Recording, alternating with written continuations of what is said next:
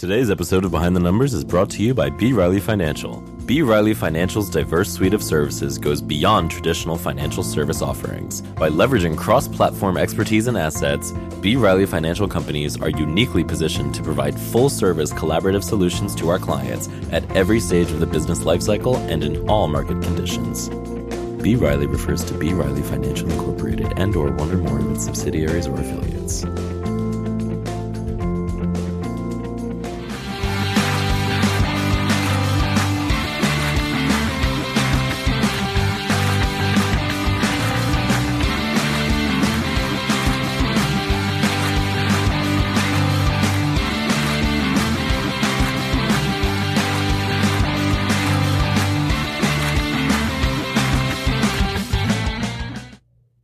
Hi, everyone, and welcome to Behind the Numbers. My name is Dave Bookbinder. I'm a managing director at B. Riley Advisory Services.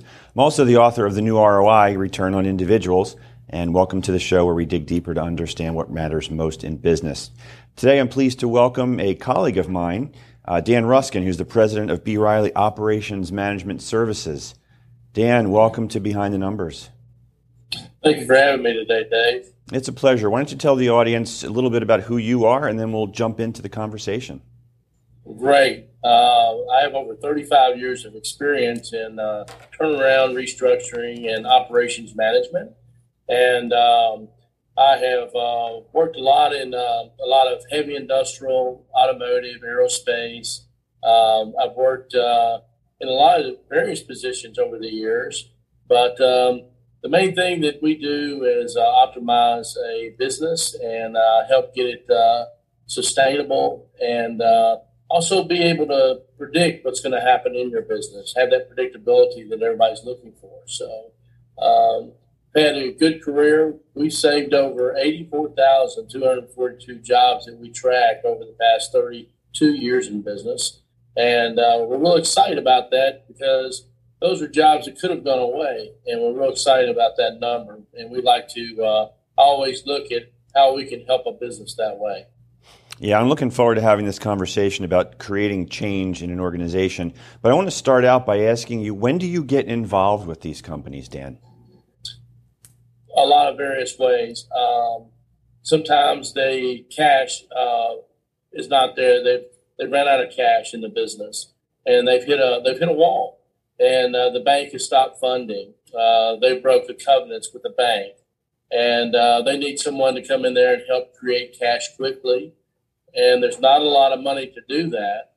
So what happens is you see a lot of opportunities that uh, sometimes wait too long. Uh, that comes into another area of that we would uh, do with the whole interim management piece. But what's great about getting in early is we can usually prevent a lot of disaster from happening. And uh, that's either in a turnaround or interim CEO or COO. And uh, we play various roles. And um, we really like to get in as early as possible, though. So we talk to uh, either the bank or potentially uh, the owners of the company, the shareholders. Yeah, the thing that I found most fascinating when we were doing our, our prep conversation a couple weeks ago was you mentioned that you, you do this by changing the culture inside these organizations and then changing behaviors. Can you speak to that? Yeah, love to because I have a lot of passion about that. So many firms go in and can do the financial, the operational, um, even help refinance but not many firms know how to change a culture and behavior in the business. And um, the first thing you have to do, and I tell everybody this that I talk about everybody on the consulting side, is you really have to have a teachable spirit in what you're doing, and so does the management team. And if the upper management can be taught and will listen, and we have to listen too, because you understand we're going into a company that they have a lot of experience so we have to really listen. But if we work together and we put a win-win strategy together, we can roll out a culture uh, that works. And that's one of uh, teaching people how to do their business different and continuing to uh, have a type of reward system. Today, the labor market is crazy. So, um, the one thing I would tell you that most people will say about us is that we're like a partner in the business and that we truly care And it's not a three ring binder approach of giving them, here's all your problems, that we're rolling up our sleeves and actually making these things happen with them and uh, coaching, teaching, and getting on the ground and implementing the change that needs to happen very quickly in a business. And that takes place, it can be a month, it can be three months, but um, we see uh, progressive, uh, a lot of a rapid and progressive uh, change in the business. Yeah, and I know that you're sincere and you're passionate about this, which is why this is a fascinating conversation. Talk a little bit more about the rewards that you guys are implementing as you're going through this process and how you're getting the organization really to, to kind of buy into the whole process. Great question, and thank you for asking that because I think everyone needs to be looking at some of the uh, ways of uh, helping retain employees during this uh, labor problem that we have in the U.S. right now. Keeping labor and turnover is so big, and trying to find labor that will stick. What I usually do when I go in, I try to find people that have been there a long time and have been in the business for a long time, and we go out on the uh, the if it's an industrial company, we go out on the floor and we give a town hall meeting and we talk about how we're going to work together. We talk about how we're going to measure success. We explain what success means. And we also explain that if we reach certain goals, uh, we will have a bonus system that we put in. And that bonus reward system really helps because they've never probably had that before. But if you reach certain milestones, you're going to get rewarded. And a lot of the things that we do, and even if we don't reach that right away, it's like on Fridays we had in a very hot area that we were working in.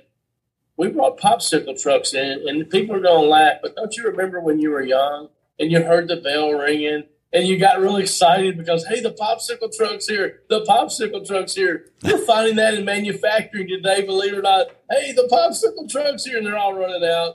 It's kind of fun, but we want to make it fun. See, we want to make it to where people run to work and want to be at work and want to be there for a long term we have testimonies of people who've been in the business for 30 years that talks about how well they were treated, how they had stability. And we try to show them stability again because generally we're going in a distress situation and we really want to show them that path of success and how they can have a career and how they can work in their community and help their community. And it's been really a good process. There's so many different ways to slice that pie of a reward system but uh, those are a few uh, suggestions. When you talked about the popsicle truck, I had flashbacks to the old uh, Eddie Murphy comedy skit about the ice cream man, Dan. Uh, oh yeah, good good stuff. Good hey, yeah. Dan, for folks who are watching and listening who may want to learn more about you or get in touch with you, what's the best way for them to reach you? Um, my email at B Riley is D Ruskin at B Riley F-I-N.com.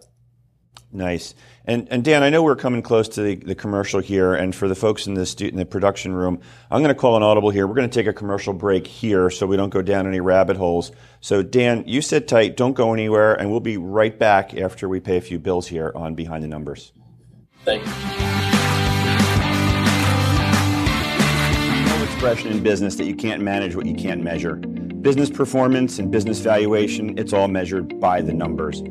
But I've learned that the real lessons and the tough decisions that are made occur behind the numbers. My name is Dave Bookbinder. Join me and my guests as we go behind the numbers to understand what really matters most in business.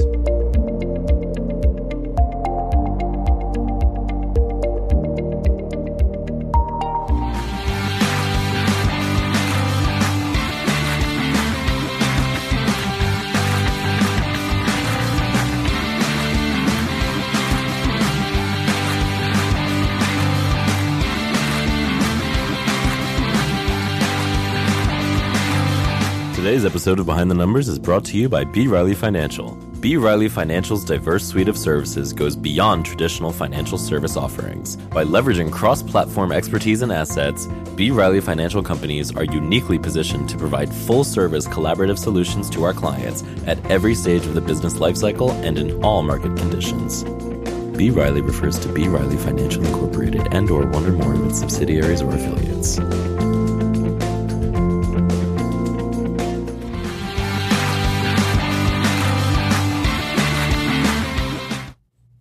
And welcome back to Behind the Numbers. I'm Dave Bookbinder, and today we're talking with Dan Ruskin, who's the president of B. Riley Operations Management Services, about how to create change in an organization. Uh, Dan, I, I, want to continue the conversation that we were having before the break. And you mentioned something when we spoke weeks ago about getting into the mindset of the CEO being critical to facilitating the, the turnarounds that you're performing in these organizations. What does that mean? First of all, the most important thing is to listen and find out exactly where they're having struggles. Uh, in a crisis, a lot of times they have so much of a heavy load that they have to carry for the business to make the right strategic decisions. And some of the decisions they've never had to make before. But you really have to become a partner with that CEO and really understand what is the real burden to them and how do you lift that off of them and help them with that? And i always ask uh, a ceo how can i help you be able to sleep better at night? Just think about this. They're in a crisis. They're trying to figure out how they survive. And first thing i do is build trust. If you can't build trust with the ceo of a company you're not going to have a good engagement and you got to do that, and you got to have that relationship because what happens when you don't have a relationship with somebody? You generally have rebellion, or people run away from that. So what we have to do is have a caring, caring spirit inside of us, a heart that uh, that we're in this together, and we might not be legal partners, but you want to be that type of person that can go in and help lift their arms up when they're down and it, it starts with something small because in their mind right now, they're thinking, game over. I'm not going to make it. And you try to show them a path of a logical, orderly path. I have a way with my team that we can self fund, which gets uh, really is really great for a CEO or an executive management person. That we can take waste and turn that into profit very quickly. Now, think about what that is when you've been losing money for months and you can show a path and return on investment very quick with just internal waste. And the other thing I do is get them involved back into the business. Sometimes they're excluded from the business because of fear of making the wrong decision, maybe making um, a wrong approach to some of the employees or not having the right communication. And uh, the first thing I do is take them back. If they're a manufacturing company, I take them on the floor and I walk through the floor with them. I try to reinstall the passion that they got into business in the first place, why they became who they are. You know, bring back their passion and their vision and and make them want to, you know, I, I use a saying all the time, a sense of urgency, but you really want to charge hell with a squirt gun and put it out. You know, if you can have that mindset, again, you're going to do well. And you're going to get through a crisis and you're going to get through, uh, you know, with a lot of different things. But trust is so important in these things. They got to know that you care about them. You have to show that you care, and your actions is everything that happens there. Guess what? They're watching you like under a microscope. So you've got to be everything you say you are, and you got to go out and do that. I had a colleague one time call me a dumpster diver. Now, some people would be offended by that, wouldn't they, Dave? you know, a dumpster diver? Yeah, I know. I, I, I find money everywhere inside a business. And sometimes you got to dig for it. But that credibility that you show an executive when everything is going down, they got they got outside pressures, inside pressures. You really have to become a true friend and a true a true person that can say, "Hey, grab my hand we got you. Let's go. And you know, you know, I've seen a lot of people go in and beat executives up. You know, they, they have this speech. They go in. I've seen it in the restructuring business a lot. You know, the people are already in a ditch. Our job at B. Riley is to pull them out of that ditch, brush them off, and say, "Come on, come with me. We'll make it together." But there's a lot, a lot of things. But you build that relationship real quick by caring about people. Yeah, 100%. Uh, for those who are inspired to reach out to you, Dan, what's the best way for them to find you and connect with you? Yes, it's at D Ruskin at BRileyFin.com. All right. So, Dan, I want to talk about your why, why you do what you do. I know you really enjoy being different, but maybe you can speak to that. Why, why do you do what you do? Well, I'll tell you, Dave, uh, growing up, I was always like number two or number three, and I was okay with that. But I wanted to be the best at something. And I didn't find out until later in life what I was really good at and helping others and trying to make a difference in people's life, community, their business was something that I knew that I could do that I really cared about and had a lot of passion. You know, we talk about changing the world all the time. Well, guess what? It starts with you. You got to look at yourself in the mirror and say, how can I change first to help others? And so my passion and what I do is if I can save jobs, and make a company better for a community that can survive. Hey, look, we're having a tough time in the market right now in finance. And we need to dig deep to find out how we survive, how we create cash in our business. We leverage everything so much. We need to get back to more of a cash mind and think about cash. How do I make cash? And that's how we survive. If I can help one person or one company, you know what? I was put here to do something, and that's probably why I'm here to just help others survive and, and make their business better. Yeah, and in, in, in, doing that, which you know sounds you know inspirational, aspirational, um, and, and just altruistic, but what you're doing is in leveraging that passion and, and building relationships, you're creating value. Can you can you speak to the value creation component and how that's all connected? Sure you know, the value creation component is uh, important. Again, I talked about a, a, method earlier that creates cash, but it also creates a great EBITDA, uh, a sustainable EBITDA.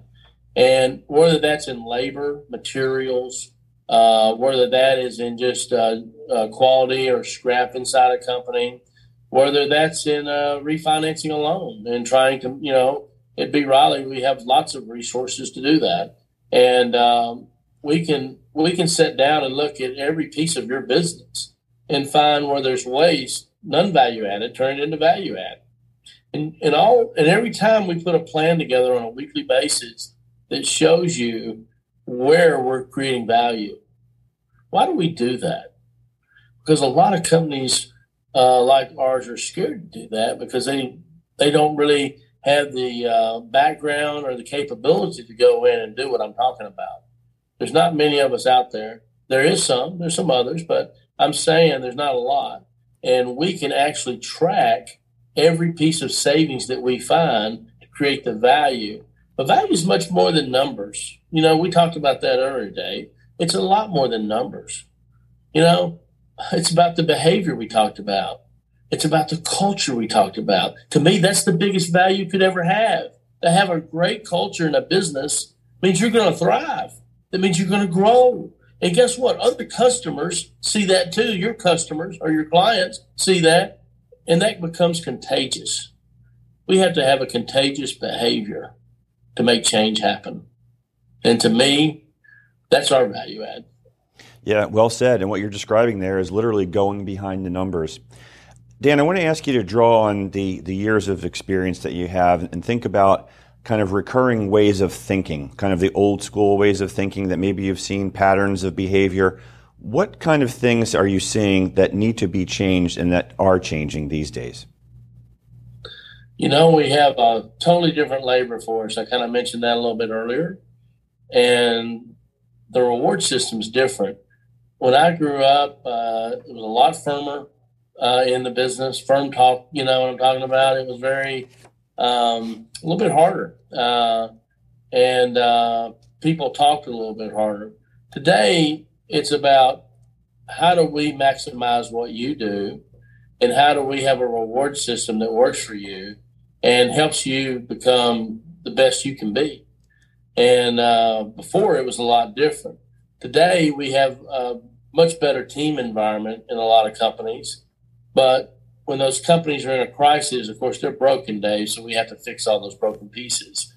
But from from a long time ago till today, we can react a lot quicker and we have better predictability because, first of all, our computer technology, when I started, I was using a calculator. Now I use a laptop. Okay, so that's that's a long way. Computers were just coming out, and I had a floppy disk about this big.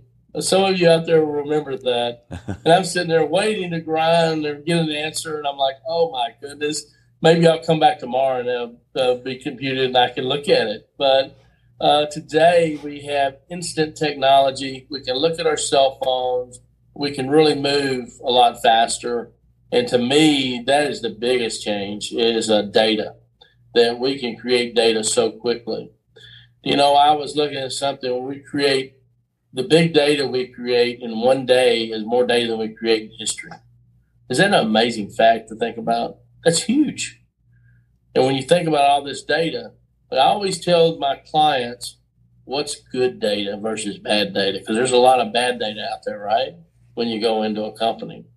So one of the things that from the past to today is just deciphering that bad data. That takes a little time, but once you do, uh, things move a lot faster. But yeah, technology is definitely uh, one of the uh, biggest advancements.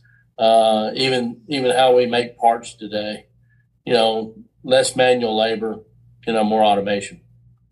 Yeah.